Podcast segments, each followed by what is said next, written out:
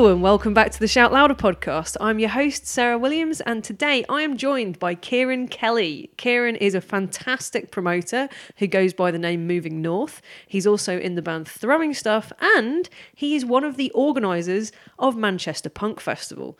MPF is coming up this week, and as far as I'm concerned, it is basically punk rock Christmas after the last two years as well, I'm just intensely excited to be able to see some friends who I've not seen in three years. Um, although this is a little bit of an MPF special and we've timed it to come out just before MPF. So, you know, my hope is that you can listen to it while you're on the way to the festival.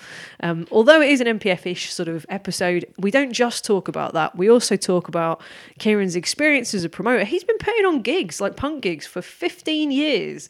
Just before the pandemic, back in 2019, he put on hot water music. We talked about the experience of that, some of the best gigs he's done, some of the most difficult gigs that he's done.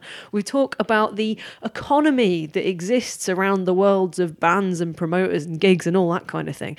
We had a lovely, lovely, lovely chat about all of that. And obviously, you know, we did talk about MPF in quite a lot of detail. Kieran gives us a behind the scenes view, particularly with regard to the bands and the beers, which is the bits that he looks after. Um, and yeah, we really talked about the kind of best and worst moments of the fest, the things that make it a little bit complicated and stressful. And just in general, I hope that this is the perfect way to get you geared up, to get you excited, and to get you ready for Manchester Punk Festival. I hope that you're coming to join us this week, and I hope that I'm going to get to see you all there. You will see me running around trying to see as many bands as I can.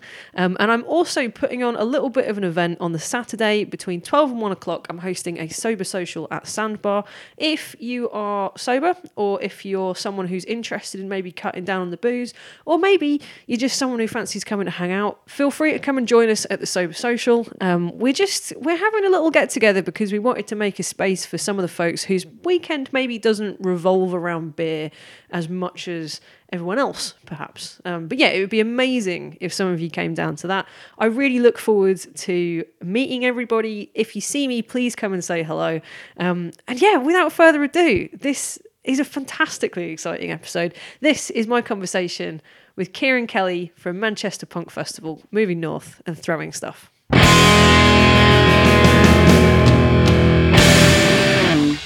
Welcome to the Shout Louder podcast. I'm here with Kieran Kelly from Throwing Stuff and Manchester Punk Festival and Moving North. Welcome. Um, how are you getting on today? You all right? I'm having a long day, a long Monday, um, but I feel much better now. I'm sat on a sofa drinking a green tea, so I Excellent. feel much better. I'm very glad to have been able to provide an actual teapot full of green tea for us. like I say, normally when I'm doing podcasts, we're sort of sat there and people are getting gradually, gradually drunker as it goes through. And this is more my vibe.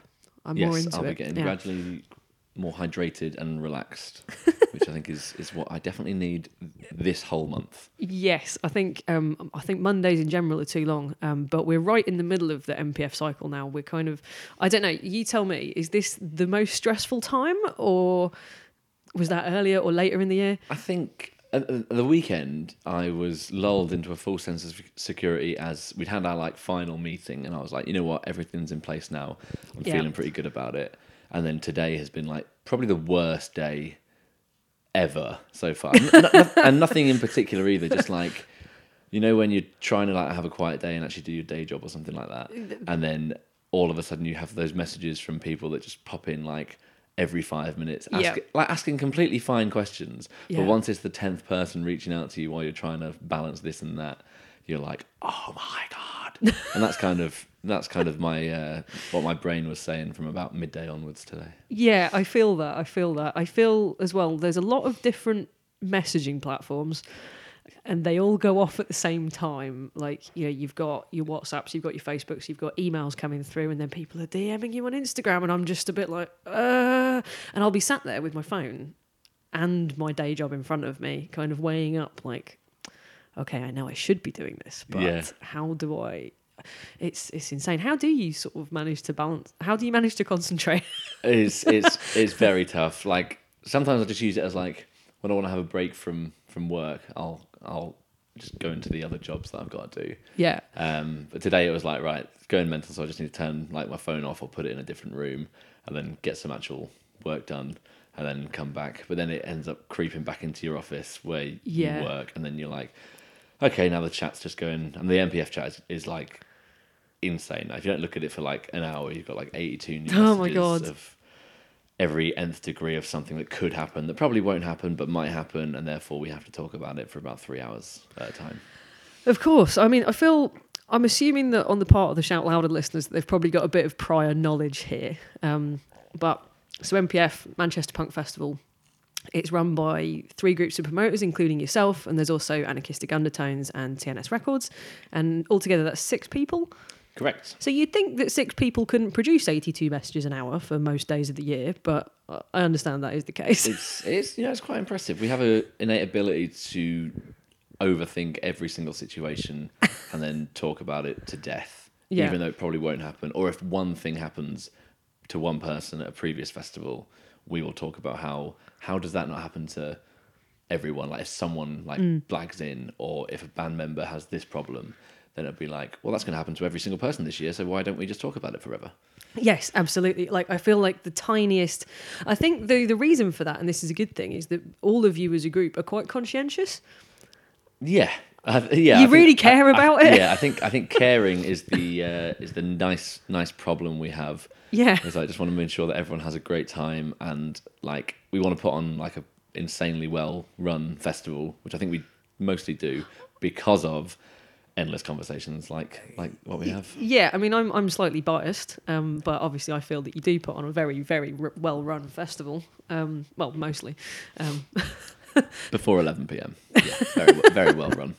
I really don't know how you do it actually. Um, but I, yeah, I, I- I feel that you guys do a fantastic job. But I just the the finest details of everything I can't even imagine. I've had a little bit of an insight into that because I've been working on the program, and I know that even if that sometimes I'll have a question about a very specific part of the festival like you know should we do these times for these slots on the, this part of the poetry stage or something like that? Or could we use this wording on this thing? And i'm afraid to ask those questions because i know how many things you've got flying at you.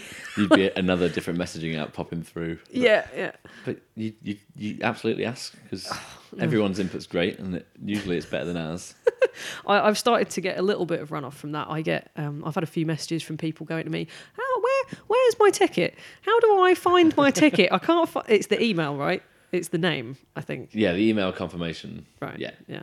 Which it says on the page where you buy the ticket. So for anyone, Note for yeah, but I think perhaps the problem is because a lot of people bought their tickets a long time ago now, right? They did. I mean, when were the first ones sold in 2019? Uh, no, no, no. Oh, they every- didn't roll over, did they? yeah, they? everything's new for this year. Don't give me that worry as I'm well. sorry, I don't. Having another thousand people show up thinking they can get in from 2019 tickets, you cannot do that. Um, I'm sorry. I'm so sorry. um, so it they got, gone on sale like summertime last year. yeah. But then, oh, yeah, you wouldn't have gone to revisit the ticket page. But everyone that's bought it through us will get an email 24 hours ahead Yeah. of the festival with just it being sent out again. So it'll be in the right place. Do you know how that's going to work in terms of the resales as well? I have no idea. Fair enough. I'm sure that information will be on the website slash on Yeah. the ticket. We've got we've got a big list of everyone's names that bought the tickets, and if we've got hold of your name from a resale, then Tree's been a good boy and kept track and swapped it. So So good. there's a So big old, good. very up to date and clever list that is out of my control. That's fantastic. So obviously, I know booking is the main part of your involvement with MPF, and you guys between you split the booking across the different groups of promoters. What other areas do you feel that you're most responsible for? Um, Because so everyone's got all these different little. I've got bits and the, bobs. I've got the booking. I've got the beers. So handling the uh, Hang on. So just let me get that right. You're in charge of the bands and the beers. yes, yeah, exactly. I'm, I'm looking for a third B to add to my add So- to my portfolio. So the most important part of it, then. I exactly. Yeah. Like can't have one without the other. Um, Sober social coming up. That's a thing. Um, but yes, the, I was just thinking about today how I spent a lot of the day trying to figure out logistics of getting the ludicrous amount of beer that we have ordered for rider for the bands, including kegs for the backstage bar, into the union at the right time in order to disperse them across the other venues, and how we're going to sort that out over the weekend. Um, it's yeah, it's it's it's a lot. So there's Do you know? I remember in the last festival, which I guess was 2019. Correct. I remember um, on the days of the festivals getting panicky phone calls because we've got a, so the, there's obviously there's you guys organising it and then there's a group of volunteers who help out as well. And I remember panicky phone calls going around going oh my god the bread shed have run out of backstage beer. Someone someone jump in. And I remember cycling between venues with like a case of beer on the back. Like just being like oh my god we must get some red stripe to this this place. Are you using signature brew again this year or? We are indeed because we ran out of beer last year on last time on the Friday, and then we came in on the Saturday morning. Me and Bev, and we were like, we haven't got any beer left. oh shit So and like signature, we didn't have any beer left either, and we were just like, oh my god. So we like ringing round, and then Freddie, who where does he work now? Sandbar Sandbar yeah He was like, um, I know the guy from Blackjack Brewery, so just send me over there with like the MPF card essentially. and, like, Amazing. I'll just get as much as I can. And I guess that was what you might have been cycling around to. Quite possibly. places, yeah, there so- was um there were definitely a flurry of urgent phone calls going, We need to get beer right now. Yeah, it's not what you Um, want on the first first day, but we've learned from that, and we've learned to not put all the beer out as a free for all on the first day. Ah so a load of clever. yeah, yeah. Yeah, I can see I can see how that would go wrong, to be honest. Um, Yeah, so we've got so this year we've got like a band bar in the Union. Cool. So all the bands across the festival can go there, um, and we've got drinks tokens instead of just free for all pack your bags full of booze, um, to make it last a little bit longer. So it should be should be it should be a good drawn out affair this year. That's fantastic. Well, I'm really glad that you're looking after people in that way. Like we said, conscientious. Exactly. Like we spent a lot of time and a lot of bloody money on the budget making sure that everyone that performs or is in crew has a hot meal, has a couple of drinks, Yeah. like regardless of what stage you're on. So yeah, trying to treat people right. That's really, really good. Yeah, I just it's. I always feel like it's great for the bands with MPF because everyone just seems dead happy. It's really rare that you get people who have had a bad time band wise. You know, like most people who show up have a great show. Yeah, I think the, the vibe in general at MPF makes it as well, and that's like not really anything to do with us six. Like everyone that turns up and like hangs around and volunteers as well, like the army of volunteers that you're a part of, is just like the people that the general public see. Mm. And so you're all like lovely and buzzing and stuff, and it just like feeds out to the rest of them. So that's why the atmosphere is so good. Well, I think it's just yeah, And it feels weather. like a and the weather. Although oh. no. Okay. I've I've, re- I've read it as well. I've read it as well. Should we not talk about the weather? Well, every single year that I can remember from from MPF, it's been blazing sunshine in the middle of April, and there's showers forecast this There year. are showers forecast, but the weather's been wrong before. Well, the thing is though, it's Manchester Punk Festival. It's Rain City. Like, I know, but it's never ever rained. yeah, I feel Even the year that it wasn't on, it didn't due? rain. I f- It's time. I know. feel. we made the uh, we did the windbreakers Yeah. for 2019, and we were like, are we like, are we breaking like our good spell of weather by getting windbreakers? And it was really sunny then as well. Um, Sold out of sunglasses on like the second day. I think Exactly. Yeah. So we've got some sunglasses back for this year, but. I've got I've got faith. We're due a heat wave at some point in April, so why not just well, it's it it's a currently pretty much snowing outside, so it's not you know, great. well, it's wet. It's very yeah. wet and horrible. For- fortunately for MPF, you know, a lot of it's inside. So if It you want to watch indoors. bands, you'll be indoors and you'll be dry. And if you don't want to watch bands, you can be outside and maybe be dry. Yeah. TBC. Well, that's it. And actually, No that- refunds. you're right. That is one of the great things about being at an indoor festival. You don't have to worry about sort of camping or anything like that. No mud. No, no mud whatsoever. Yeah. I reckon there'll be no a few one like topless, like doing a f- slide down the uh, down the middle of a field and then having to walk around muddy all the rest of the day. I remember going to.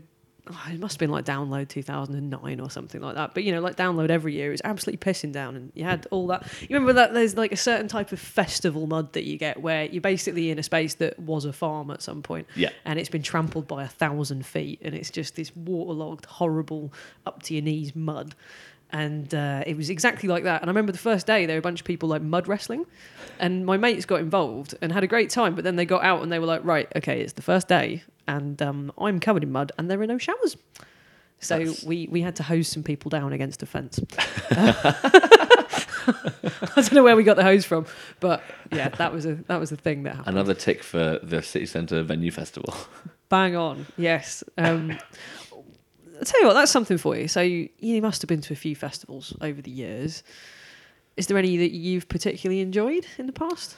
Um, I grew up going to like Reading Festival because that was like I lived in Peterborough and Reading was nearer, so that Wow. was like my first festival. I used to go there. Um, I guess from the age of like sixteen or Mm. ho- however old you are when you get like your GCSEs. Oh yeah, it's um well Reading nowadays is like a GCSE party, passing party, isn't it? Yeah. Like it's, yeah, I remember going to Reading in 2011, so I was a bit older and just looking around and being like, oh Jesus Christ, like these are actual children I'm a around lot me. older. yeah, actual children are here. yeah. Yeah. So like Reading was like the the OG one for me, and then once I moved to Manchester, I started going to the Fest in Florida. Um, you bastard. I know, I know. Which is kind of like the whole reason like I got so involved and wanted to like do MPF is because it was just a, a kind of a rip off of the fest. I was gonna say- So that's all that obviously a big to- inspiration. yeah, Yeah. yeah, Yeah. exactly. Like walking around Gainesville and like because it like this the strip in Gainesville, I think University Avenue is not too dissimilar to Oxford Road. Yeah. and the fact the way that they're both university driven places as well. Absolutely. Yeah. So like you've got venues like veering off either side, good places to eat and drink either side. Like everything's walkable. There's like good hotel placement along it for people that want to come. And I was just like, Manchester would be great for something like this. I think that's interesting because I don't think there's that many other cities that could pull that off. I don't think so. I don't think there's.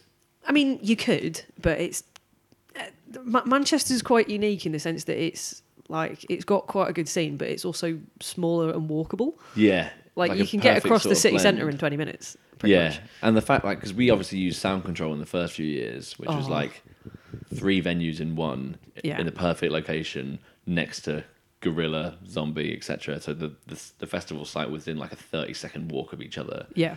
which was a dream. And then obviously sound control is now a block of luxury student accommodation, so that that kind of ruined things a little bit. But so lucky that the next venues that we like have to rely on aren't too far away either. So now we use like Yes, Breadshed, the Union, and then you've even got like if you want to use like um, Deaf Institute or Factory or something like that in the future. That would be they're so there. good. Yeah, I've always thought that Deaf Institute would be a really good addition as well, but mainly just because it's really cool in there. Just a big disco ball. That's one thing MPF is lacking is the big, a big disco a ball. A big disco ball. I feel like that's something that you could probably.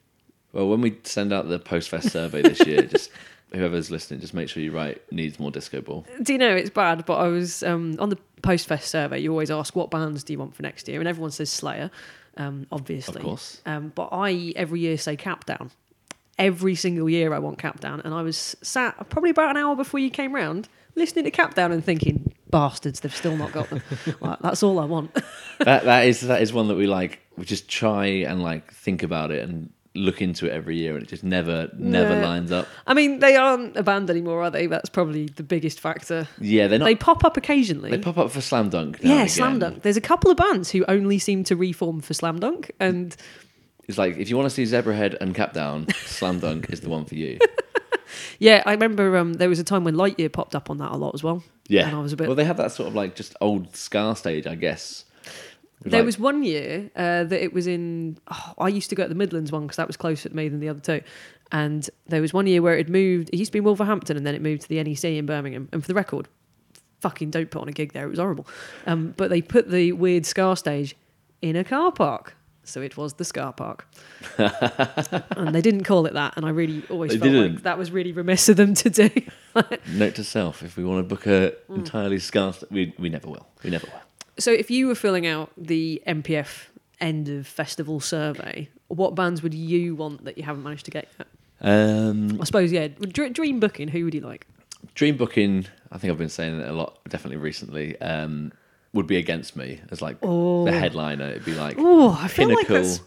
I pinnacle like of my career. that would be doable as well. Surely, I feel. I mean, you know, time will tell. Yeah, lots of things feel doable until you start trying to actually do it. Like we've been trying to book a Wilhelm Scream for like seven festivals worth of time, I know. and now it's finally happened. So like, although it is doable, you need a lot of things Yeah. to line up.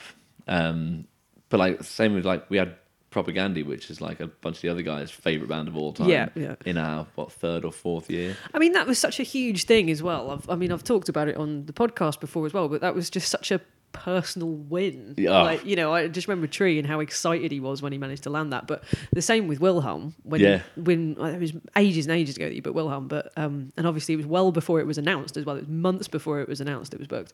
And Tree rang me and went, Sarah, Sarah, Sarah, fuck, you cannot tell anyone this. I'm so excited and no one else is gonna. Oh my god. Um, and uh, yeah, I was quite excited. Yeah, and yeah, I, I was buzzing, and now they clash with Jeff Rosenstock, and I'm, I'm less. Ah, yeah. Who? are- you, So who are you in the? So the the big clash is Sunday night, which is Jeff Rosenstock, a Wilhelm Scream, and Roughneck Riot. Who's which camp are you in? I I'm in Jeff camp. Oh, Jeff camp. I'm in Jeff camp. It was it was a tough decision, um, but I'm planning on watching a Wilhelm scream in Nottingham the week after on the Wednesday. Interesting. I'm So- thinking about doing that. So I'm planning on doing that, Mm. which will free me up to watch Jeff at the Union. I see where you're going with that. I really see where you're going with And that. Jeff Jeff played like the best Moving North Show of all time as well when it was at Rebellion last time. um, where he played, he stood up on like what was the bar, but is now the merch thing. I think at Yeah, Rebellion, correct. which i and he played Champagne Supernova on a saxophone. on a saxophone. Fucking hell. It's just the video of it is so great because he just starts. He's still playing saxophone to his own song, and then he just seamlessly changes the tempo into Yep. Champagne Supernova. Has the whole place going like mad for it, and I was like, I can't, I can't miss this guy headlining MPF. like, like, what a performer! What a back catalogue! I know. Like, I just, it's, it's got to be Jeff, Jeff o'clock. I I I can definitely I, I can definitely understand that logic as well. I mean, Jeff, I, there have been people th- this year who've been calling it MP Jeff. right? It's such a massive thing. Like Jeff is just. He'll love that. I feel. Yeah, I, I feel. I, I, nearly. Do you know? I nearly. We, we kind of jointly did an interview with him recently, didn't we? For the, that's in the program for Yeah. anyone who wants to read it. And in that, I ummed and ahed when I was writing the questions, and I thought, shall I tell him that people are calling it MP Jeff? And then I thought, that's a bit stalkery and weird. I'm going to leave it out. I'm not going to mention it. um, maybe I should have done. I don't know. I am. Um, as soon as this happens, as soon as this is over, I'm gonna email Christine, Jeff's wife, and their tour manager, and just let her know that. Please that- do. that's the deal. Yeah, it's um, yeah, it's it's just such a great thing. I'm I'm so glad to see him on the lineup. I'm probably not going to be able to see him, um, but uh, because of the most horrendous clash in the world ever, um, Sorry, it's okay. sorry, guys. The thing is, I understand the logic behind the clash, and that's Yeah, it's like yeah, we only have X amount of space, and if you put them both on in the same venue, then everyone's going to go to the same venue. The same reason we had to clash Propagandhi and Iron Chic all those years ago, Yeah. and both were absolutely ramo. So yeah, they were It both needs to heaving. be done. It didn't do any harm to either of the bands yeah, at exactly. all. I don't think. Um, yeah, and uh, it's it's not like there's a bad choice. yeah. Like pick pick who you want to watch and just go with it. I think it's interesting as well because we. I I've talked at length with everyone about the clashes, and Tree in particular obsesses over them at length. I mean, he was telling me that he was working on it every single night for something like two weeks, just moving things around on the Clash Finder to try and get it to line up and work. It's a lot. And I'm sure you went through a lot of different iterations and stuff like that. Um, but the thing I find really interesting about it is how you wouldn't think that Jeff Rosenstock and a Wilhelm Scream would be a clash, would you? Yeah, They don't sound alike at all. no. But then uh, that's But they are. Yeah, from do from doing MPF, you realise that clashes happen like outside of the normal like sort of like sonic clashes that you think of, It's, yeah, it's mad. and it's just like, oh, why is that person like pissed off that they're clashing with them? Yeah. And it's just like they just they sound nothing alike. like the other oh, ska bands clashing with this like crusty D beat band. Yeah. Oh, what a bad clash! Can't believe they've done that. And it's like, What? we to know? but I feel like that's been one of the great things about MPF and how it's evolved over the years. Obviously, it started with your three different groups of promoters who all kind of, I don't want to say specialised, but it's different sorts of music. Isn't yeah, it? you have like you've all got niches and whatever. you've got different tastes, and uh, I feel like uh, they were quite distinct, and maybe people only listened to you know one and a bit of those groups. But now, because you guys have kind of mashed it all together and put it all in one, yeah. I feel like you've made the clashes. Yeah, actually, now you now you put it out there, it is entirely our fault. Yes, it's Yeah. only you. That's the entire global punk phenomenon. 'Cause- You know, I remember when um, we had Martha playing, I think before Painting It Black, and people were like, and they were clashing with, I don't know who, but on another stage, and there were so many people that were like annoyed that they were like, oh, I'm gonna have to go watch Martha now, and it was all like some more like old school punks. Yeah. And I was just like, I fucking love this so much. Yeah. Like people like obviously finding out about Martha throughout probably through the MPF and then now like, yeah, I'll go watch them Yeah. instead of this band that I've seen before and stuff like that. Just so good. And the exact reason we actually started MPF, so people would go and watch different bands and check out new music all within our ridiculous umbrella of punk. That's one of the greatest things about the festival as well is being able to go and check out these bands you've not heard of. And um, you put out the Bandcamp. We did. Which- Better late than never. You guys have done every single year, right? Yes. Well, not all in one as one big massive list before. I don't think. No. No. Yeah, we um yeah, it took a while to get all the, the tracks together this year and we were busy trying to sort out other things. But um it's it's out now. Beer bookings. Um, yeah, exactly. Bookings, beer. Um, for anyone who's listening, I really recommend that you go and check out the Manchester Punk Festival Bandcamp page because on there you can download a track from every single band that's playing the festival. And for me, that's one of the ways I discover new music. You know, I know that everyone on there on there's got good taste, so like I'll quite often be like, well, okay, there might be all these bands that I like, but who else is on there? And months in advance, like in December, I think I made a playlist and thought, right, okay, I'm going to check out all the bands that I don't know, and then I'm going to listen to this over and over again in the background while I'm at work and see what comes out. And um, yeah, it's it's such a great way of hearing about new bands. It's brilliant and I I prefer the Bandcamp to the Spotify playlist as well because we've got both. But I listen to like the Bandcamp because it's like one song from each band and you like you go through it and chances are you don't know like 70% of it because you, Yes. you only listen to 30% of the festival. Well, you do clearly. Yeah, exactly.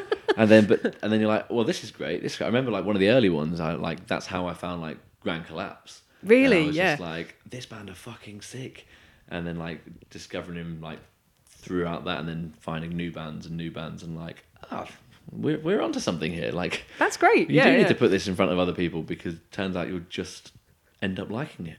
Yeah, it really, really works. Um, like, yeah, it makes me really happy as well. Are there any bands that you've not seen before that you're looking forward to checking out? Um, bu- bu- bum. There, well, there was. I was really looking forward to watching TV Crime, Oh, they, but they've they pulled pulled out, they? they pulled out, so not them. Um, I don't think so. I don't think there's any first timers on for me.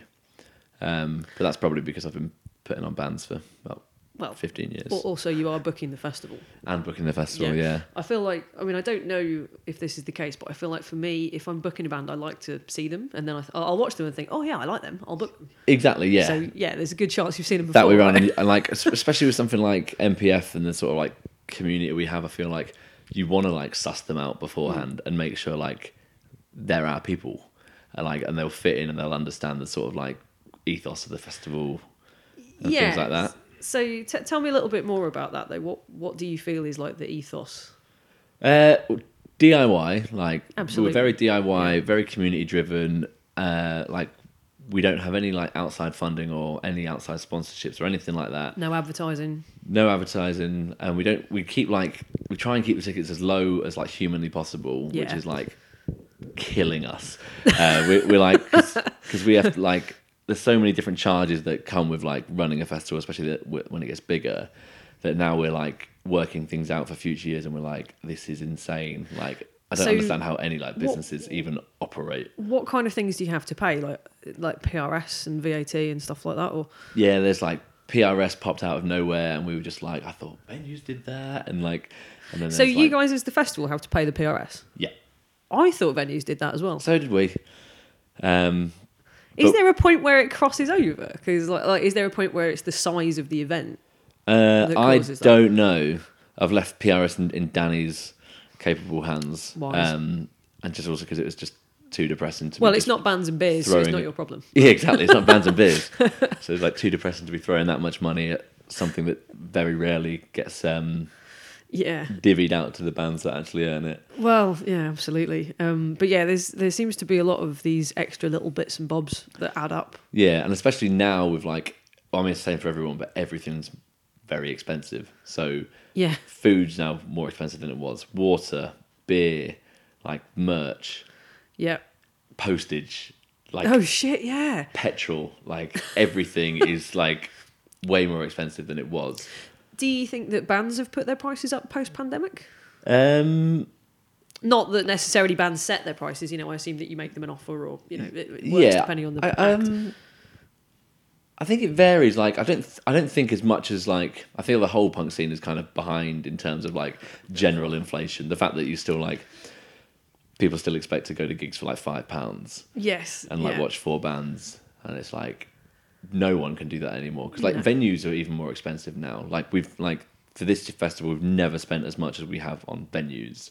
Like everything's like going through the roof. So we're just trying to like balance it and make sure that like we can still try and continue the way that we're doing it without like just dying essentially. Yeah, I, I feel like um, cost of venues is an interesting one at the moment. Like the thing is, I would never begrudge venues for charging a reasonable amount. Yeah. You know, and whether that is a higher fee or whether it's you're paying for the sound engineer, like I definitely don't begrudge venues or sound engineer anything like that. It's great that people are getting paid properly, and frankly, they probably should be paid more anyway. But it almost leaves this slight gap where you've got I mean, I'm interested to see how you feel about this, really, as someone who puts on shows as well as the festival. Yeah. But you've almost got you can do gigs with like a reasonable size headliner who you know pulls and will pull in like 100 tickets or whatever. I feel like that's okay because you can probably cover your costs there and cover the cost of the band. But when you've got those ones below, the interesting little gigs you have where there's four bands on, and you've not heard of that them that Yeah. much, and you know maybe it's like a hundred cap venue but it's and it's a tuesday night and those are gigs that we like to go to but that's not as financially viable as it was for the promoter No, yeah. Yeah. Like and then if you're like on a door deal or something, the band either like no no because if if it's like a and every band's played that show because that's how you start gigging. Like you're like, can I have a show? Yeah, Yeah. cool. I'll put four other bands on it and we'll do it on a Wednesday night at Gulliver's or something like that. That's always someone's first gig. Yeah, And then the next yeah. time you come, there'll be more people, etc., etc. That's how it Yeah. works. But if no one's if no one can afford to take the risk on that first one because now the venue's gone up to like two hundred pound, Yeah. and then you've got to pay this and you've got to pay that. Yeah. it's just yeah. So, and then everyone's stretched from their own sort of like cost of living. So it's like when I was a student, it was like yeah, I could like afford to lose like fifty quid on this show because it's just like student loan or like I had zero like responsibilities or something. And then people are now well, I need that for eating and like to make sure my car can put like have petrol. that's it. it it's really hard isn't it you know like being able to just afford the basic stuff Yeah, and in terms of that that kind of gap at the moment with those kind of smaller or mid-sized shows i feel like the only solution i can think of to that problem is to put ticket prices up well that's that's it. Like but then you put ticket prices up unless people come well, you potentially Yeah. do we know that's it we you put the ticket price up and you leave them the option of not coming, I guess. Because I, I I did it a little bit with moving north, maybe a couple of years ago.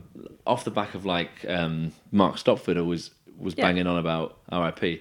Um, was always banging on about how everything's far too cheap. Like every time, like he was with Andy and Bev, he was like, "It's ridiculous. You need to like be charging like ten pound Yeah. at least on the door, because like two pints is more than that. So like, this is how much it should be." my god you're right Um, yeah and this was like five years ago, and he was right then, and he's definitely right now. oh he's absolutely right So it's just like started doing that, and it was like you it breathed in a little bit of like wiggle room into the into like how you can budget on everything like that. That's interesting to think. I wonder if we can scale that. So imagine, you know, how much shows cost years ago. I've like I've definitely put on gigs that were like a quid entry or three quid entry or something like that. Yeah. But then how did that compare to the price of beers at the time? It was back then, yeah. Yeah, you know. So it, I think often a gig ticket used to be the price of a pint. Yeah. You know. Um, but then how did t-shirts compare to that? It's like how do you scale all of it? And we've all got these perceptions that stuff shouldn't cost us that much. And also there's this weird thing that although we think that artists ought to get paid for their work, we also want to pay as little as possible to go to a gig. Absolutely. Because, because oh music's for everyone, so music should be free. I was thinking about that the other day actually because it was like it's just pouring some more green tea there. I, I'm very glad to see you with a teapot That there. sounded great. Um, where were we? Yeah, and I was I was thinking about it the other day, and it's just like it's odd that I guess there's the sort of like gap between what you f- feel is worth like the value where it is where it is like if you were asked to pay ten pound into a gig a few years ago, you'd probably be like it's, it's too much, but you would obviously spend ten pound on booze there. Whereas if you bought like a fifteen pound ticket with a free drink, that probably would have been a bit more appealing. You probably wouldn't, th- yeah, because you feel like you're getting value from it. Yeah, but whereas it's just like to enter a room, which Yeah. it's a bit of a I don't know, a bit of a psychological barrier because it's like I just want to go in there. It's like when people like turn up late into a gig and like, oh, if there's only one band on, can I just pay you like half? And it's like that's not the way it works. Yeah, that's one of those. That, uh, uh, the thing is, though, don't you sometimes go to a gig late and that crosses your mind? And then I think, no, I'm not going to be a dick. Yeah, but it always crosses my mind. and then and that's like that's um I guess that's a sort of like entitlement that you feel, not as in like you specifically, but like all of us when you go in. It's like you you already feel like you're doing someone a favor by paying to be into this room. Like especially when you're paying on the door, it's so much yeah. worse. You're absolutely right. And because most punk shows, you do pay in on the door, and it's here's my money to allow me to go into that room. Whereas if you do it through the internet in a month in advance, you don't even think about it. No. So if you sell a ten pound ticket online a month in advance, it's seemingly fine. But if you ask someone for seven pound on the door for the one band that's left, it's like a travesty. I think there's quite a psychological difference as well between paying with this magical mystery button on the internet and Absolutely. actually handing over cash, potentially to someone you know as well. And I think a lot of people don't. Like, I think even in DIY, I think people think that the promoters take the cash home. Yeah, it's like, am I paying this directly into your pocket tree? Because I don't, I don't want that. I don't want you buying an Audi on MPF money. there was a wild rumor that you guys were. Uh, um, wildly profiting from Manchester Punk Festival, didn't you? Uh, Mm. That's like, why we've buy all- a fancy new car. That's yeah, exactly, Yeah. and that's why we've um, all quit all quit our jobs as well. Oh, of course. Yeah, we I all quit our jobs and we work full time Yeah. um, on MPF on uh, living wage. Um, honestly, like if we did that, it would be the right thing to do, but we'd also be about ten times bankrupt over. That's ridiculous, isn't it? Oh yeah, obviously I'm well aware that you guys aren't profiting off MPF, um, and the amount of hours that you put into it couldn't possibly, you know, if you even if you did take a bit off, then like the hours you put into it couldn't possibly equate to anything like a wage. Um, but yeah, I definitely heard a rumor that you bought a second house A second house. or something like that. Which, Yes. uh, that purely with MPF money, and I thought that is Yeah, staggering. that's really. it. We, we we keep the ticket prices as low as possible to ensure that we can uh, afford second homes and second cars and things like that. Something um, People are funny, aren't they? When they- Yeah. like when they just like start talking about these things and then they get back to you and you're like. Have you heard any other like wild rumors about MPF over the years that you thought, oh, where is that? Oh, come there was a good one. Um, uh, it was a few years ago, and it was that we were using all the profit that we made from MPF to put on like pop shows, Oh yeah. uh, and then like kind of basically like laundering punk money through like pop shows to then make more money. That's insane, isn't it? It's it's very insane, and like how? I mean, like how do you even arrive at that conclusion? But people seem to really enjoy talking about like money and how it like same with this sort of like psychological thing about like paying into a show. It's like yeah. I think the money goes to you on the door or to like the company that's like putting on the gig, whereas it doesn't. It goes to like four different petrol tanks to put like half amount of fuel in them that they actually require. Yeah, sometimes you know you'll be getting a band coming up from like down south or wherever, and that you're barely paying them enough petrol money, and now petrol's gone up. Yeah, it's like, So- Harker, do you want to come up and support Red City Radio? Yeah. I've got 50 quid for you. We're from Brighton, but yes, please. And they come Yeah. up, great gig. Like, no one's making any money out of that, but Uh, do you know? I remember years ago booking stuff and not even giving a specific fee, not saying fifty quid, but literally I'll be like, "Oh well, don't worry, we'll sort your petrol and beers. Like you're fine." And there wasn't even a specific amount attached to that because it was so little, you didn't need to define it. yeah. I remember the first time I put on Boston Manor, I paid them like, I think £25 in coins. Wow. oh, that is bonkers, and I absolutely love it. But yeah, people like, you know, it's the bands that get paid, and they, you know, I, don't need to explain to everyone that they're probably not pulling a profit either. But exactly. And then I think, and it's kind of like that sort of like unspoken agreement where it's like they know they're not going to break even with Yeah. this trip, but like unless you're a full time band, you're doing it as kind of a hobby, but you obviously want to make it sustainable enough that you're not all just sinking all your disposable income into this band to the Yeah, point that yeah. you are broke and you hate each other and etc. all of that kind of thing. Yeah. yeah. No, it's it's um. it's Someone, weird. um, there was a gig I was at on Saturday. I was over in Warrington, with Andy and Tree, and one of the bands I can't remember who it was, and I wish I could credit them with this, but they they were sort of saying, you know, you should go and buy some merch from all the bands that are here and stuff like that. And they just went, yeah, that's how the punk scene works. It's just one dirty twenty pound note that's just passed around from person to person over a period of like ten years. You know, that's it, that's it. We kind of cycle it in It's, this little it's an economy, isn't it? yeah, but we're our own economy, you know. And the the fact that we don't buy into a lot of like these other bigger aspects. I mean, I'm sure there are plenty of promoters out there who aren't in the DIY scene who are making a profit. Who, well, I still actually can't imagine how that works, but yeah, it does happen. But you know, people who factor in their own margin on top of a band booking, and you know, you've yeah. got When the band's like you pay to play, so that uh, abso- obviously pays the promoter yeah. a wage to go and do that. Yeah. Something that punks don't do. exactly, and that's the whole point that we don't do that. Yeah, and then some promoters will put in like a staff cost for themselves, and like every gig I'm going to get paid a hundred pounds. Punks don't do that because Mm. Yes. the money is for the bands. Exactly. Yeah. And you know, I suppose it, yeah, there's so many different things that it works differently in all these different you know other genres or different scenes and things like that. And it does work that way, but it's not how we fucking do it.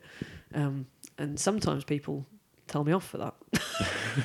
so, sometimes people go at me, "So you're doing all these things? You uh, you making any money off of that?" Yeah. And I'm like, "No." It's like when you tell like your parents and you're like, "Oh yeah, MPF sold out this year." And It's like, "Ah, you're making loads of money." Like, no, but I feel I feel good about myself. I, I, I feel um, that I've measured success in a different way. yeah, Yeah. You can't put a price on what I feel in my heart right now. I had a lovely conversation with my dad last night um, where we were saying about, he was saying to me, yes, but that is important, Sarah. You should measure success in a different way. And that was after we'd spent probably about an hour on the phone. Uh, and we were going through the Clash Finder and how that works, and we were going through because he's coming, and so we did all of our planning. We were like, okay, well, I'm going to be here at this exact time, and I'm going to be here at this time, and I'm going to be here, and I might have time for lunch. Probably not. I can stand. I can stand and watch a band and eat simultaneously. Yes, exactly. Now, I was listening earlier to the podcast that you recorded that came out earlier today. Was Punk Rock Academy? Punk Rock Academy. I really enjoyed that podcast, and people should absolutely go and listen to it. Lovely chat. I had to turn it off about three quarters of the way through because I mean, you were saying some wonderful things about your parents and how your father had been really supportive of you and had gotten you into punk rock. And I thought, I really relate to this. I feel like we've got a similar background in that sense. And, you know, I, I love that. And then you said that Polar Bear Club had stayed at your parents' house and had breakfast. And I got up and was like, fuck off, Kieran. Do you know how much I love that band? I miss that band. Oh my god, that was such an experience that I was just like, I can't, I, I can't. I hope that you enjoyed it and you have a wonderful time. It was it was very funny. Just just yeah, the Polar Bear Club being like, we need somewhere to stay. I'm not even because it's I think it's before Twitter. Um, and it, I, someone, I guess maybe the guy putting on the show, must have known me and was like, they need somewhere to stay. Yeah. To this 16 year old kid, and I was just like, Uh. hey mom, do you want to let loads of like random like early 20s men from New York stay in our living room? You cheeky sod. Yes, yes I do. Which is, an, which is a great answer from her. But yeah, that's a lot of fun. So tell, tell me a little bit about how you first started putting on shows. You know, how, how old were you when, you when you put on your first gig? I did a gig through at school. Well, kind of like mostly at school first. Oh, one of like a Sort of those. like year eleven. Do you leave school at year eleven? Uh, 12. Year twelve, kind of like a year twelve sort of leavers thing. So like there are a few Uh. few bands from school. So I was in a band called the late nineties.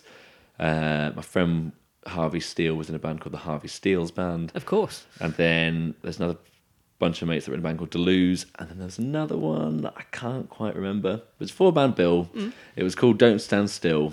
And again, it was like four bands, four advice. pounds. Um, on September the 11th, I remember the date well. A monumental day for history was, was that gig. and then um, again, like just because no one was really doing anything in terms of like putting on events for like people in school, and like loads of people came out. It's on a Thursday, like really busy. Yeah. Like, and people like want to have fun when you're that age. So, I definitely was drunk. So I'm not like sure how that works out. Um, well, you know, With- with UK age- law, with the it's, it's not an issue. Um, but yeah, so I did that gig, and that was um, it. Just went really well. So it was like encouraging for the future. And I was like, oh, it turns out if you actually just get off your ass and do something, then uh, you know we've all got the same twenty four hours in a day, guys. You're going to get cancelled now, man. Oi, Kieran Kelly see- said this. I don't see Kim Kardashian putting on a punk festival. There's your there's your quote. Um, so yeah, that that went well. Uh, it was fun, and then I was really getting into like the sort of punktastic side of music. I remember the forums. The forums were That was a thing. Great time. To spend a lot of time, a lot of time on there. Um, made a lot of lifelong friends on there as well. Um, and so then my friend Geordie, who played in a band called Sammy's Fatal Mistake, Mm. and now a Great Notion, he put on shows in Peterborough. Um, and I wanted to put on a show for our time down here. Nice. And like me and Geordie agreed that we just do it together because he like knew the venue and like the backline situation and the PA. And all the then I- logistical bits that All the important confuse you when you first yeah. start doing these things. Yeah. And I was like, well, I'll book um, I'll book Hard Time Down Here and I'll book F Bats, which is like a ska band. Giles's? It was Giles's old ska band, um, but they couldn't play, so Giles Giles ended up playing acoustic instead.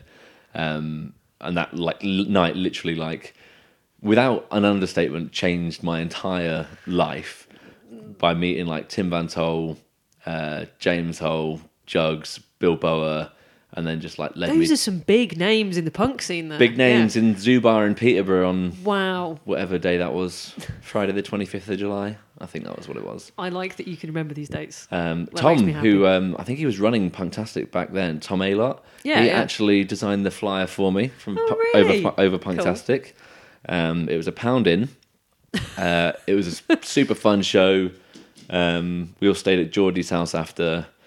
Played a lot of Peggle. Have you ever played Peggle? I recall Peggle. Peggle, the That was oh, a thing. What a game! What an what an era! What an era for UK punk rock. Um, so yeah, yeah, yeah, did did that show with Geordie, and then off the back of that, met a load of like the Norwich punks, Yeah. and then the like Lincoln punks and stuff like that, and obviously knew quite a few people from London anyway. I feel like back then as well, there was a slightly stronger scene in like Norwich and that kind of way. Norwich was That was heaving. fire. They had like multiple gigs a week, Yeah. packed out at the Marquee, I think was the venue. Yeah, the Marquee, which now the B2, isn't it? I think That sounds familiar. something like that. Yeah, they. I, I could have my venues mixed up there, but I think that was. the they show. were having a great Yeah. time, and same with Lincoln as well, like, Mm. around the Living Daylights and stuff like that. I love those guys. Um, so yeah, just like really great, like and just a fun time bumping into like all these people that I didn't know, and then Yeah. from there I was like, right, when I want to book like, I want to put the Living Daylights on, I want to put like Ducking Punches on, and Yeah. like, stuff like that, and then Jugs was in like a few other bands at the time as well, like want to like. I constantly lose tracks things. of, of what bands Jugs has been in. Like Yeah. sometimes I try to explain that, and I, I go, "Oh, you know Jugs." I'm like, oh, yeah, uh, no, can't remember any of them. Like, is he even in a band now? I don't know, but he does Till the Wheels first now, which is a little bit like MPF down south. It is indeed. by the looks of it. I'm sure. I'm sure he's busy enough with that. I'm quite excited about that. I'm going to go this year. I was gutted I couldn't go last year. Oh Christ! I had tickets last year, and um, it, there was a wedding, and it was like a close friend's wedding, and I was So like, couldn't- bollocks. that lineup was so great, and I was just like, I can't wait to go. And then I just realised I'd organised like a trip away with like my friends from school at the Ah. same time. I think. Uh, sorry to interrupt your story there, but I think actually last year was more difficult in terms of gigs than any year that I've ever, ever, ever been in. Because coming out of the back of the pandemic, you know, you've got all this, like everyone's really, they've got the urge to go and see the bands and Yeah. do all the things, but also you haven't seen a lot, like especially for us where we've got friends who are from around the country slash around the world and all these kinds of things. You've got mates who you've not seen for a year and a half. And you feel like you also want to spend quality time with them. And I ended up doing a few things that um, weren't gigs. Like, I went to social events that where there wasn't music. I don't Did normally you just do put your that. headphones in while people were talking to you, or how did you do it? I wish I could do that sometimes. But yeah, you know, I started doing like other things, I, which is very strange. I, I wasn't expecting that at all. Um, That, that's why we put tickets on sale for this year so early because we were like, there's like everyone's plans have been squashed over like three years into Yep. one year. So it's Yeah. like we need to tell people when it's going to be and like get the word out early. So we're like, hi, please find some time in your calendars for, for this thing that you used to go to like three years ago. yeah, remember this? But MPF was one of the events that people really missed. I think you know that's one certainly people talked about at length. Or maybe I just live in an MPF bubble where everyone talks about MPF all the time. I think it because it was like because it's in April. It was the first event to be missed. Oh fuck it? yeah, it was. I remember when it was all starting to shut down. Yeah. that we were like we, we were all kind of a bit like well is is is is MPF going to get cancelled is that going to happen and I, I remember talking to Tree and him being like oh well no that's definitely not going to happen then literally two days later he went fuck the festival's getting cancelled and I was like yep That's how that's how that's how quick things moved. I remember having a meeting at work uh, where they and it was really early when they'd only just started talking about it before they'd even closed the bars and stuff like that. Um, and they sat us down and they said, "So what? What are you thinking about this? Um, there's this sort of pandemic thing happening." And they went, "What do you think of that?" And I, I remember saying, "Do you know what? I really think it's all just fucking media spin. It's bollocks." Yeah. Uh, and then the next week, I didn't have a job. Yeah. I was like, "Oh fuck." That came around quickly. Yeah. Yeah, things have changed. Um, yes. I don't think anyone saw saw that coming in in the way that it came, and it's still still here. So yeah. It's been quite nice to have a little break, though, in a way, hasn't it? At the start, I was like, you know what? Because i like we were all pretty fried from doing MPF anyway. Absolutely. Like five years of doing it, and then putting gigs on the side. And I was like, you know what? If this is like a six month sort of thing, I'm okay with that. And like, Yeah, yeah. we can just take a little breather, and then we'll like, you know, have the enthusiasm back after. I remember, you know, we were talking earlier about the constant WhatsApp messaging. That stopped Yeah. for a bit. I remember there just being this pause where no one, I mean, people were texting me, but not asking me to do things. Yeah. And I was like, oh, this is great. there was, a, yeah, there was a period where it all just went sort of pleasantly quiet. All of the work that we do that isn't work kind of just, My phone battery lasted so much longer oh, for a good year. amazing. Um, yeah. So you did that first couple of shows and it revolutionized your life by the sounds of it. It really did. It, um, So what was the next milestone for you on that journey? Like what was there? What was it about it that made you think, you know what, I'm going to keep doing this? So I've done the one from school, and that was a load of fun. Went really well. Entirely my responsibility. Did the one with Geordie. Went really well. Had a lot of fun. Met a lot of people. Nice. And I was like, this is kind of the road I want to go down. Like meeting people with similar interests to me, Mm. having fun, and facilitating that by actually putting the gig on myself. Yeah. So when I moved up to Manchester, DIY. exactly, exactly. When I moved up to Manchester, uh, Adam and James started Leagues Apart, And- fucking love Leagues Apart. and I was just like, I was the the guy, the guy with Leagues Apart. You were that like, guy? the merch guy, the driver, like whatever. Ah. And I was just like, well, I'm not very good at guitar or writing songs, so I'm gonna just carry on putting on gigs. I'm going to be that guy. Yeah. So I was, I'm gonna, I could be the gig guy, so that Leagues Apart can play shows in Manchester. Like, Do you know, I think there's a really, I think a lot of bands have that guy, or in my case, that girl. And I think those people are underrated. They keep they things help. ticking over. Yeah. There's a lot of people in that position in the scene, and they don't have a place. They float around and they help out with things. And I want to just give them a quiet round of applause. Yes. It was, uh, yeah, bless those people. You, you need you need them. You need those people, and like same with like MPF. It's like the army of volunteers. like it won't work without them. Like with you, big hands and Kaz, and sorting all that stuff out. Yeah. It doesn't work. I, I just think it's really fun. Do you know what? I think there's something to be said there, and this is definitely part of DIY in general, but I just, I really enjoy volunteering for things. And, and occasionally, things that I volunteered for have turned into jobs. And I've found that they aren't as fun when you're getting paid for them, and I don't know why that is. I've, I've had multiple things that have turned into jobs, and I've thought, oh, yeah, this is great. I'm going to get paid for this thing I've been doing for free. And then a month later, I'm like, why is it that I wish I was doing this for free? yeah, it's like something's changed here, and I don't like the fact that now it's become like a labour exchange. it's really weird, isn't it? I don't know what it is. There's something just really gratifying about giving up your time for something you love. Yeah, and it's and like it's same with like putting on shows as well because it's like it's never like always just me doing it. Well, No. ki- kind of is a little bit now. Um, but like back then, it was like someone would like either help me make some food or like you give someone a place to stay or someone would do Yeah. the door with you and all things like that. Or like designing flyers. Design exactly design your helping- flyers and things like that. And so like you need a lot of these people to like tick it over. And this is just Yeah. like the whole like friendship group slash community that is just like the punks basically. Yeah. yeah. Well, I love it. It's made me all warm and fuzzy. It was great. And then I did the first show at Crowbar in March 2020, 2010. 2010, 2010, yes, indeed. of um, course. Because I originally thought it was 2009, and then I ran a 10 year anniversary show for Moving I, North. I remember the 10 year anniversary show, and that wasn't in 2020. no, because I got the dates wrong. I got the dates wrong. Well, isn't it a good thing though? Uh, exactly. Because so- if you'd have tried to do it in 2020, wouldn't have happened. Correct. So We'd be in, doing it now. in hindsight, my terrible maths and running a nine year, 10 year anniversary gig was, was a great shout. My, my friend Chris was helping me with, um, I did a little zine for it and he was helping me with that. And he's like, he's a journalist. So he was like going through like the old stuff and checking dates. and I was just uh, in the gym doing some uh, rehab for my broken knee at the time. Of course, I remember that. And uh, he was like, "Wait, when was that first show?" And as soon as he texted me Oh that, I was God. like, "Oh no, oh I know what this means."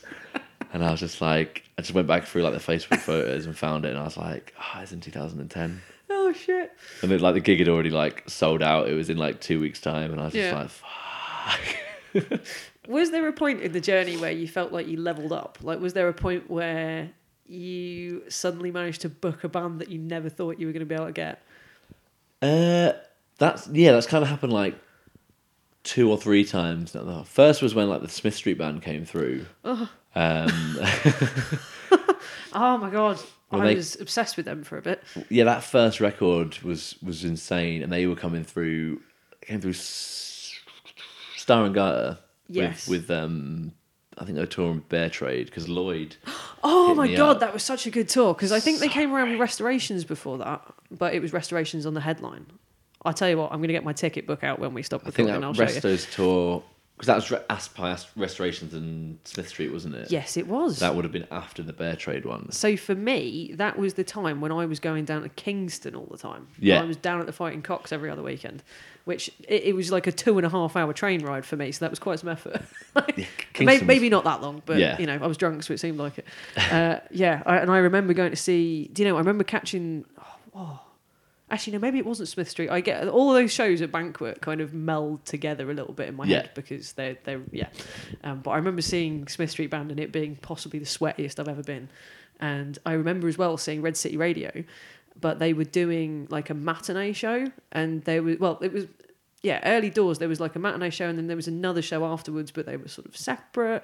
And it was like I am the Avalanche or something like that. Okay. I'm getting all of this muddled up, but Yeah, I remember seeing Red City. Radio at like 4 p.m. to you know in a tiny, teeny, weeny venue, and now they're quite big, really, aren't they? Yeah. Yeah. It's like, um, so yeah, Smith Street Band came came along. Like Lloyd put me in touch with the guy that was booking their tour, a guy called Tom, who's Hmm. um, a booking agent.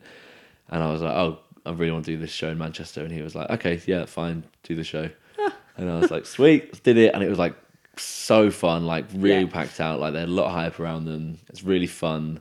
And we we were living in a like a wicked house in Whalley Range at the time Nice. like perfect for like bands staying around, like sofas everywhere, like good fun house.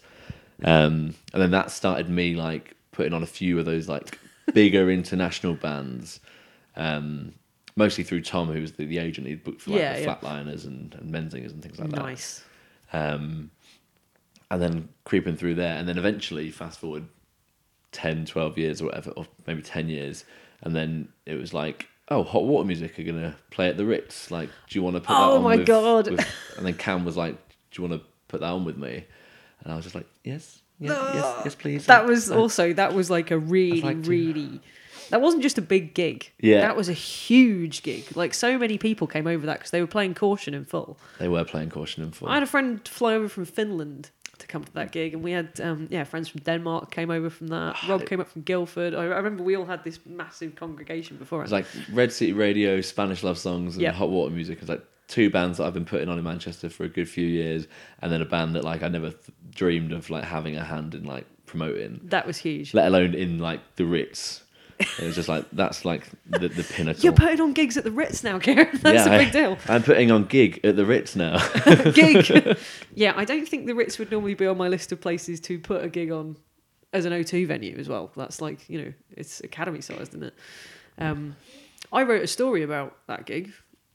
Did you? I don't know if you, it's in Paper Cuts too. I wrote two, was it? Was it in Paper Cuts one? It was in one of the Paper Cuts. Um, but I wrote a, a story about the gig, but not specifically about like I wasn't just like I went to this gig and some bands played and this, but I wrote a really wanky story about how I felt like I was having a spiritual experience. So yeah, it was a beautiful moment. Thank you. um, that was a that was a hell of a show. Well done. It was. It was a absolute cracker. I Mm. think it was on a weekend as well. Have there been any other ones where you've looked back on it and thought, you know what, I'm really proud of doing that? Um, the few shows that we did um, for modern baseball Nice, were like yeah, great because yeah. that like put them on as like a third support on a tour package at Star and Garter. Like way back, and then they like played uh, Sound Control in the basement, and Oh, they nice, like yeah. More people came to see them there, and then they sold out Gorilla, and then more people came to see them there, and then they sold out Academy Two, Yeah. and I was like, this is the biggest gig I've ever done, and then I broke my knee the week before, and I was like. oh my god. I'm just going to sit at home in my flat while there's 800 people watching you modern were baseball. gigging around on crutches for quite a long time though. Yeah, I did MP, did MPF on the crutches. I remember, yeah. Played two sets in one day in those crutches as well. Um, that's yeah, it's nice getting to see a band grow as well and go through those bigger and bigger steps of venues. Big time. I feel like the Menzingers are the one with that at the moment because they've just got an, aca- an academy gig, haven't they? Academy, yeah, that they're like loads of bands like really want to like be famous and massive really quickly, Yeah, but like it's so much better doing like the slow burn that sort of like bands like um, uh, Menzingers and Joyce Manor yeah, have both done, where it's just like you play like a little higher up a venue each time. you So go by they- like, increments. they did Tiger Lounge and then they did Star and then they go from there and there and there. Yeah, yeah. And then you do Gorilla and then you're like, oh shit, where do we go after Gorilla? We've just sold out Gorilla. and then you release an album like they released and it's like, oh, you go to And the that's how you do it, Yeah. yeah. And I then you go to the like, Albert um, Hall and then you go to Academy One. I feel like Spanish love songs are on that track at the moment. Exactly, I yeah. like they've stepped up a little bit and they're kind of part way up that. Yeah, I feel I like sort of list. I feel for Spanish love songs and all bands that had that sort of momentum in like 2019 where it was like oh, it halted. oh you're hitting you're releasing this album and Mm. this is a like 10 out of 10 record and you are destined for like the next level and then it's like boom you got to start your own like patreon page to try and stay stay alive There's a lot of Patreons popping up. A lot of patreons Yeah, I don't. I don't think that's necessarily a bad thing either, because I think that at the moment you can't make an awful lot. I mean, you can't get your vinyl done, yeah and there's bugger all profit margin on vinyl anyway. No one's buying CDs where there is a profit margin where you can actually make some money. I could talk about this at length, and I'm not going. to. We've heard about your really good shows. Have there been any that went horribly calamitously wrong? Because that is way more interesting. Like, I'm glad you had a lovely time booking hot water music, but have there been any way you thought, "Oh fuck me, why'd I do that?" Um, there's a, like, there's always that sort of thing where it's just like, oh fuck, why, why do I keep doing this to myself? but like, they usually turn out okay. In so, I think a lot of it is what you make of it. Yeah. Like if you just like, if something goes wrong, you're like, well, this is gonna be shit and just be miserable for the whole night. Like if you've only got like 10, 15 people at a gig, like some of the best shows I've done have been like 15, 20 people, and it's like, oh my god, this is mint. Like watching like Sweet Yeah. Empire tear around Tiger Lounge, like Yeah. this is so fun. Um, but then there's like there's shows where just shit goes wrong. Yes. So like, well, most recently was when I was putting on "I Told You I'd Eat You" at Yes last year in Yeah. November, and I arrive at the venue at five o'clock, yeah. and then three of "I Told You I Would Eat You" are there, three are not, and three are not coming. What? Uh, various transport issues and whatnot, which Oh, which I thought was going to be okay. Yeah. Um, and then get there and it's like we, our drummer, our singer, and our keyboard player can't can't make it. Fuck. And it's, it's like two hours before doors, That's and I'm just like, that's a lot "Oh." of members of the band. That's a very important half of the band. How did you uh, resolve that? Um, what? So I, I had an emergency pint. I was just like, because I was, I was, was Hang quite, on, hang on. Bands and beers. Exactly, exactly. I was, it's, I was having quite a stressful day anyway, trying to sort like backline because originally they was they were bringing the whole backline, Yeah. and then it changed to they can't bring the backline, so you need to find somewhere else. And I had three three locals on, including Chloe, who's just an acoustic Yes, yeah. act. And I was like, right, okay. So I rang um, Ian, who's in um, Claw the Thin Ice, and I was like, I know I asked you to bring the cabs. Would you mind bringing everything? Would Yeah. you be okay with that? And he was like, uh, yeah, okay, because people are nice. Um, and then, so I was like, right, okay. So I've got three bands. It's too late to get another band. Yeah. I'm just going to turn it to like five pound on the door. So and like everyone I that's got yeah, yeah. everyone that's got a ticket is more than welcome to come in. And if you want a refund, um, I don't mind like giving you some money back if you want one, like post gig you, or something yeah. like yeah. Um, and like we had this band called Duvet on who are like uh, kind of like a I guess a bit of a studenty sort of band. Such a terrible band. Yeah, they were so so good and like um, kind of like a student band, but like like pretty rock and roll.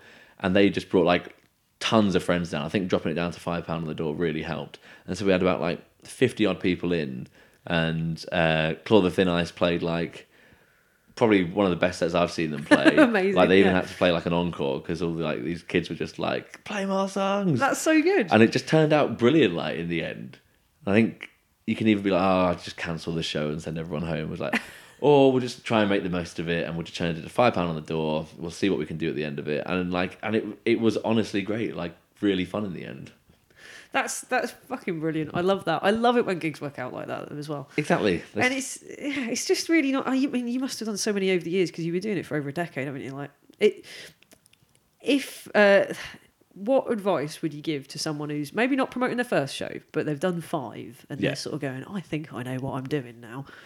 There's a, what advice would you give to someone in that position who's maybe looking to book more shows? Um, uh, make sure that your priority is always like the bands and like Yeah. treating them right because people like recommend you for shows. People remember. Yeah, that, like yeah. because the whole thing was like a lot of um, a lot of bands used to just, like, mostly tour Europe instead of like the UK. So like Living Daylights, Leagues Apart, loads of like the sort of like East of England bands would always just try and tour Europe. Yeah. because you'd get fed, you'd get watered. Like It's the governments different. help them out with like gigs and stuff, so you get paid like hundreds of euros. You Mm. get fed like beautiful hot meals, and you stay at like these brilliant like city center apartments that somehow these people live in in Europe. And then I was just like, that's how you should treat a band. Yes, yeah, So exactly. like, yeah. When it's like coming over for like moving north shows, I'd be like, right, well, want to make sure that like I'm cooking like enough food for everybody, and then I want to make sure that like there's some beers around for people to have a good time because I know no one's got a load of money on tour. Yeah. And I think as long as you prioritize that, then word gets around that oh, there's this good promoter in X place that treats you right and like lets you stay at their house. I completely agree. Yeah, I, I think that, I mean, I, I, I don't know because I'm not in a band, but I've always felt that, you know, from a promotion perspective, you can do your best to try and get as many people through the door as you can. You can shout about it as much as you can, and sometimes that works really well, and you get loads of people in. It's slammed. Everyone's having a great time.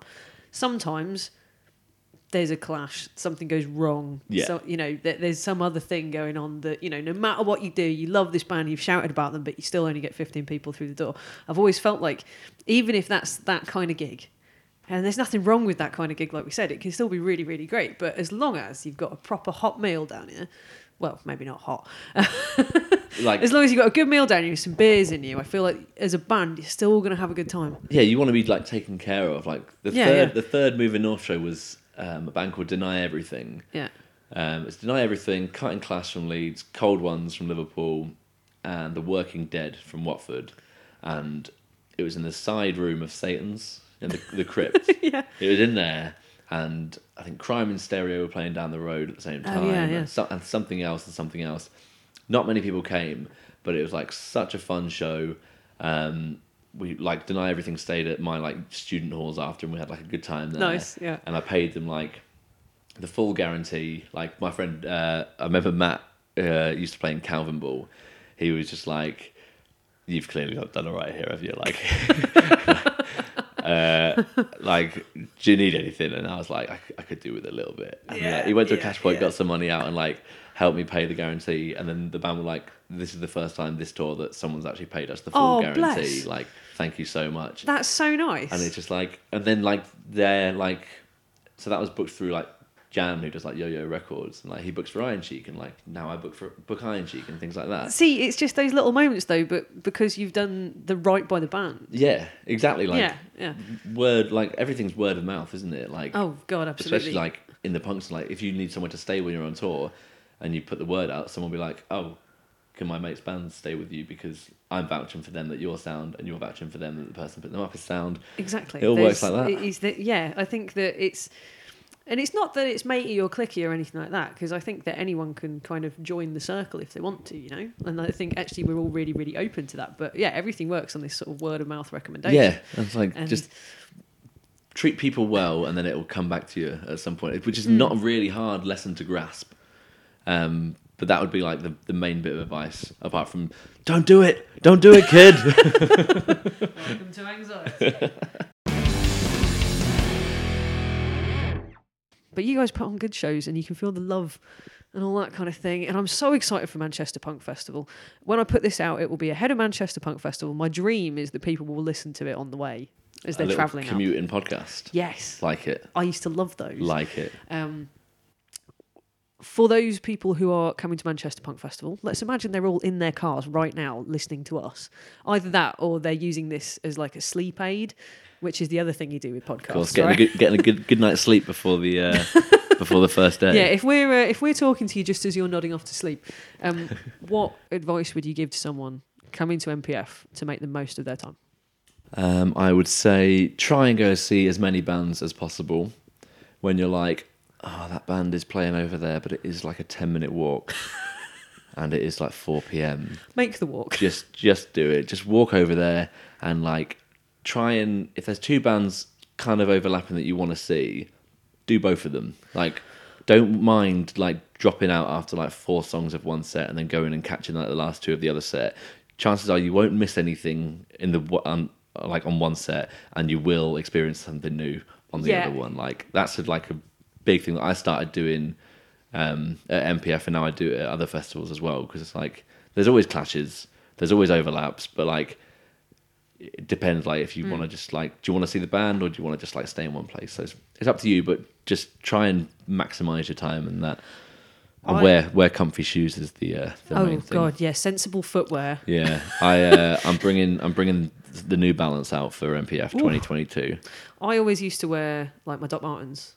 Uh, and there was one year that I actually had to tape up my feet because my blisters were that bad. And then They, um, last year I wore really comfy Nikes and it was fine. There you go. And I've even I've put orthotic insoles in them, so they've got good arch support, and I'm going to be okay. You know, it's M- going to be eh, all right. MPF in your thirties.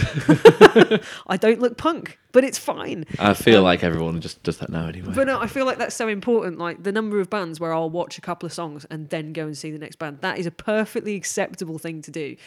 Now, I know there's a lot of people out there who will have printed out their clash finders. They've got them circled up, they've got them marked out, they've put them into a spreadsheet, they've laminated them. I know that you've planned what bands you want to go and see, but my bit of advice would be go with the flow, see how you feel. Like, yeah, you might want to go see that band, but actually, you know what? There's that band on over there. You might want to go check them out as well. yeah, Like, and if you're hanging out with a group of people who are all really excited about Band X, and you're like, well, Go I've never, see I've never seen band. Band X. I'm just going to see Band Y for the fifteenth time. Maybe I'll go and see Bandex and like just just do it. yeah, yeah, exactly. I always find And if they are shit, which they hopefully are not because we booked them, then go back to Band Y and just say, why did I ever listen to you, Kieran? Yeah, I uh, I often make strange choices where I think, well, my favourite band in the world ever is playing on that stage over there, but actually, I've seen them before. Why would it go over here? That was like me at the fest in the early days, but the opposite was like, well, kind of like that. It's like, oh, this uh, massive band that like never comes to England is playing, but bangers are playing in this tiny venue. Ooh. next to the venue, Ooh. and that's going to be a load of raucous fun. well, there's no I'm in the go see them for the 15th time. who 15th doesn't go time. and see bangers. Yeah, one of the greatest bands in the world ever. Yeah, so I've Um, just gone against my own advice there, but um, Basically, just go and see all the bands. go and see all the bands. Remember like, to eat. r- definitely make sure you find time to like eat throughout the day drink some water now and again because there's infinite pints around and whatever but just make sure you drink some water wear some comfy shoes. I, I suppose I should briefly plug that I'm doing a sober social. Absolutely. MPF. Lot- Actually, getting a lot of love rightly so on the uh, you know on the twitter sphere. I- I've been really surprised by that in a way. I'm not surprised, but I th- the think thing is for me, I've been um, whenever I've been to MPF previously, I've been absolutely off my fucking face.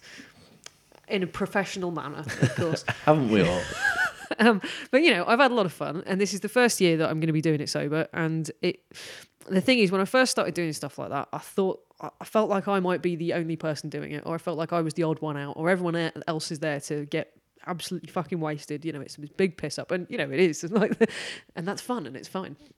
But I just thought sometimes I feel a little bit like I'm on my own in that, and I know that other people feel the same. And then I thought, well, I think there's probably enough of us that feel like that that we can get together. exactly Um, so I thought, you know, while the festival is this huge sozzle fest, I thought it might be nice to have a space that's specifically for people, not just who are sober, but who are, you know, maybe want to cut down, or maybe they just really like, you know, Pepsi, yeah or, you know, they. i want to see how you can like do a gig without having a beer I think something that is really tricky to get your head round for some people, but is comes really naturally and obviously to some people, uh, to others, is that you know, the world doesn't need to revolve around beer. And your festival doesn't need to revolve around beer. It can. It Yeah. absolutely can. And I, I I'm all for it. but but I think there That's is half some- my job, Sarah. I, I know. I'm sorry. Can't just do bands. I hope you got some non-alcoholic beer on that rider, have you? We haven't. No. Yeah. it's all right. I'll cover that for myself. I just wanted people to feel like they're not on their own and that there is a space for them. And if you maybe are a drinker, but you don't, you know, for you the weekend is still revolving more around the band than it is about the beer, and the beer is kind of a bonus on the side, then come down and have a chat. We've um, got a little scavenger hunt that we've put together Oh, really? um, that is open to anyone. It's not remotely related to sobriety whatsoever, but we've done a specific But the specific. sober people will complete it quicker. Well, yes, that's it, because we'll be able to see. um, but yeah, I've done a little MPF bingo with things that we think that you might spot at MPF, and we're going to have those on flyers for everybody. So we've Love got a little a little shout louder game that you can all Very play. wise. Um, but yeah, it's been nice. We've had some really lovely feedback from people about it. You know, Oh. we've had bands reposting it, and I've been like, I wasn't sure if I was going to do this because I wasn't sure if it was cool. It's another. It's another testament to just fucking doing it. Yeah, Like, yeah. just do like if you like. Oh, other people might enjoy this as well. Let me just try and organise a sober social, a gig, X, Y, Z. Just, just do it. Yeah, if there's not a space And no, you, if no one turns up and it's shit, then you won't do it again. Absolutely. Also, you know, if no one turns up and it's shit, it's fine because I'm Yeah. having a really good weekend anyway. Exactly. And like, like for something like that, you clearly like, it's like important and clearly from the reaction, like a lot of people are interested in it. I, I yeah, and it's it's been really lovely. I've been really overwhelmed actually because I ummed and and ummed and ahed about doing it for ages, and I thought, you know what? No one's going to want to come to this, and it's not that cool, and maybe it is just me. And then I've had probably thirty or forty messages from people saying, "I can't believe this, Sarah. I've been sober for like ten years, and people have always taken the piss of me." For not like Yeah. for for not drinking like we need more stuff like this and I'm like oh this is really nice Exactly. um, but yeah, so if anyone wants to come, that's at 12 till 1 at Sandbar on Saturday, which is just enough time that you can still go and see Darko almost immediately afterwards, which is where I will be at 2 o'clock. They're kicking things off at the union. Fucking right, they are. Goddamn right. Very excited about that. Um, this has been absolutely wonderful. I have one final question for you, which comes from Tree and the other MPF organisers. They would like to know, on the record, what is more important to you? MPF or your wedding? Um, it's it's definitely the wedding. yes, thank you. That is the, wedding. right answer. Definitely the wedding. Absolutely the wedding. Which is why the wedding is like second. Two weeks after MPF. MPF's like the warm up. Oh, MPF is the warm up. You're right. It's like the um uh yeah, like the support act. Yeah, exactly. absolutely. exactly. Like Right. MPF is like main support to my wedding. Perfect. Yes. Exactly. Well, I think you're going to have a fantastic month, If I make it through it. possibly fantastically stressful. Yes. Um, definitely that. But I'll uh, But yeah, so anyone who's out there, if you see Kieran wandering about the festival, give him a high five and a beer, please. He's going to need it. but do not talk to me. or ever message anyone. Yeah, no eye contact. Just hand hand the beer hand the beer over and keep keep walking. Well, thank you so much for joining me. Thank Um, you for inviting me along. It's been an absolute pleasure to sit here, drink a green tea, and, and have a little chat. Anytime, and uh, I'll see you down the front. Damn straight.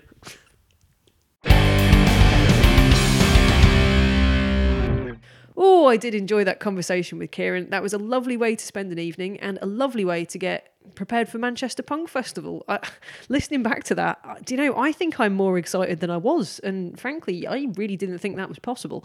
Um, I'm really, really looking forward to this weekend. I'm looking forward to seeing all of you. I'm really, I'm looking forward to seeing the bands. I'm looking forward to seeing the people. I'm looking forward to just the energy and the community and like the atmosphere that you get at that festival. It's really something that I've missed and just oh my god, fingers crossed that nothing goes horribly wrong between now and then. Hopefully not though. As we mentioned, I'm hosting a little sober social at MPF. Uh, it's going to be on Saturday at Sandbar between midday and one o'clock. You don't have to stay for the full hour. It's just a really casual drop in, have a chat thing. We've got uh, some little flyers with us with a little game. We've got an MPF bingo game that you can play. So come and check that out. And so you don't have to be sober to come along. It's just meant to be, you know, it's an opportunity to hang out with a few mates. But it's we wanted to make a space for people whose weekend doesn't necessarily revolve around beer and I've been really surprised but people have been really into it which is cool and makes me feel included and makes me feel happy so that's really nice.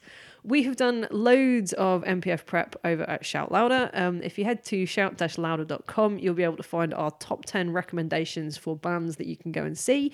I've also done several other podcasts with bands that are playing MPF including Forever Unclean last week. Um, so there's plenty that you can go and do to check things out. I tell you what, I highly recommend as well that you check out what Colin's Punk Rock World are doing. They've put together a 60 band preview uh, of some of the acts that you can go and see. And Colin and I honestly have probably spoken about MPF every single day for at least the last three months, and probably at least once a week before that. You know, we um, we're just we're both massive music nerds, uh, and there are spreadsheets, there are laminated clash finders. We've got all these things planned that we're going to do. Um, unfortunately, we also have very different tastes, so I might not actually see him that much over the weekend. But yeah, please do go and check that out. Please check out whatever we're up to over at shout-louder.com um, and check us out on socials and things like that. We are at Shout Louder Zine. Um, there is also going to be an episode of the Seabin podcast, which I would totally recommend um, because it's going to have me on it, and I believe that'll be out tomorrow or at some point this week. So yeah, we, I'm coming on the Seabin to talk about Manchester Punk Fest as well. It is, in fact, the only thing that I can talk about. I think I'm quite looking forward to May so that I can choose another conversational topic. thank you so much for listening to us today. Um, thank you yeah, just thank you. Thank you all. Thank you so much. To close things out, I'm going to play a track from one of the Manchester Punk Festival headliners, one of my favourite acts, one of Kieran's favourite acts, although, god damn it, they are the most. This is the one of the worst clashes I've ever seen. On Sunday night, they have Jeff Rosenstock playing at the same time as a Wilhelm Scream and Roughneck Riot. That is going to be the big question of the weekend. Which one of those are you going to go and see? I think Wilhelm Scream might take it for me. Do you know what though? I think you're going to find me at Roughneck Riot. Ah, so excited. Either way, this is a track from Jeff Rosenstock. I'm going to play Scram off of his album No Dream, which I hope that he plays this Sunday. Oh my fucking god, as if it's this week. I'm far too excited. I will see you down the front. I've been told for most my life, wait until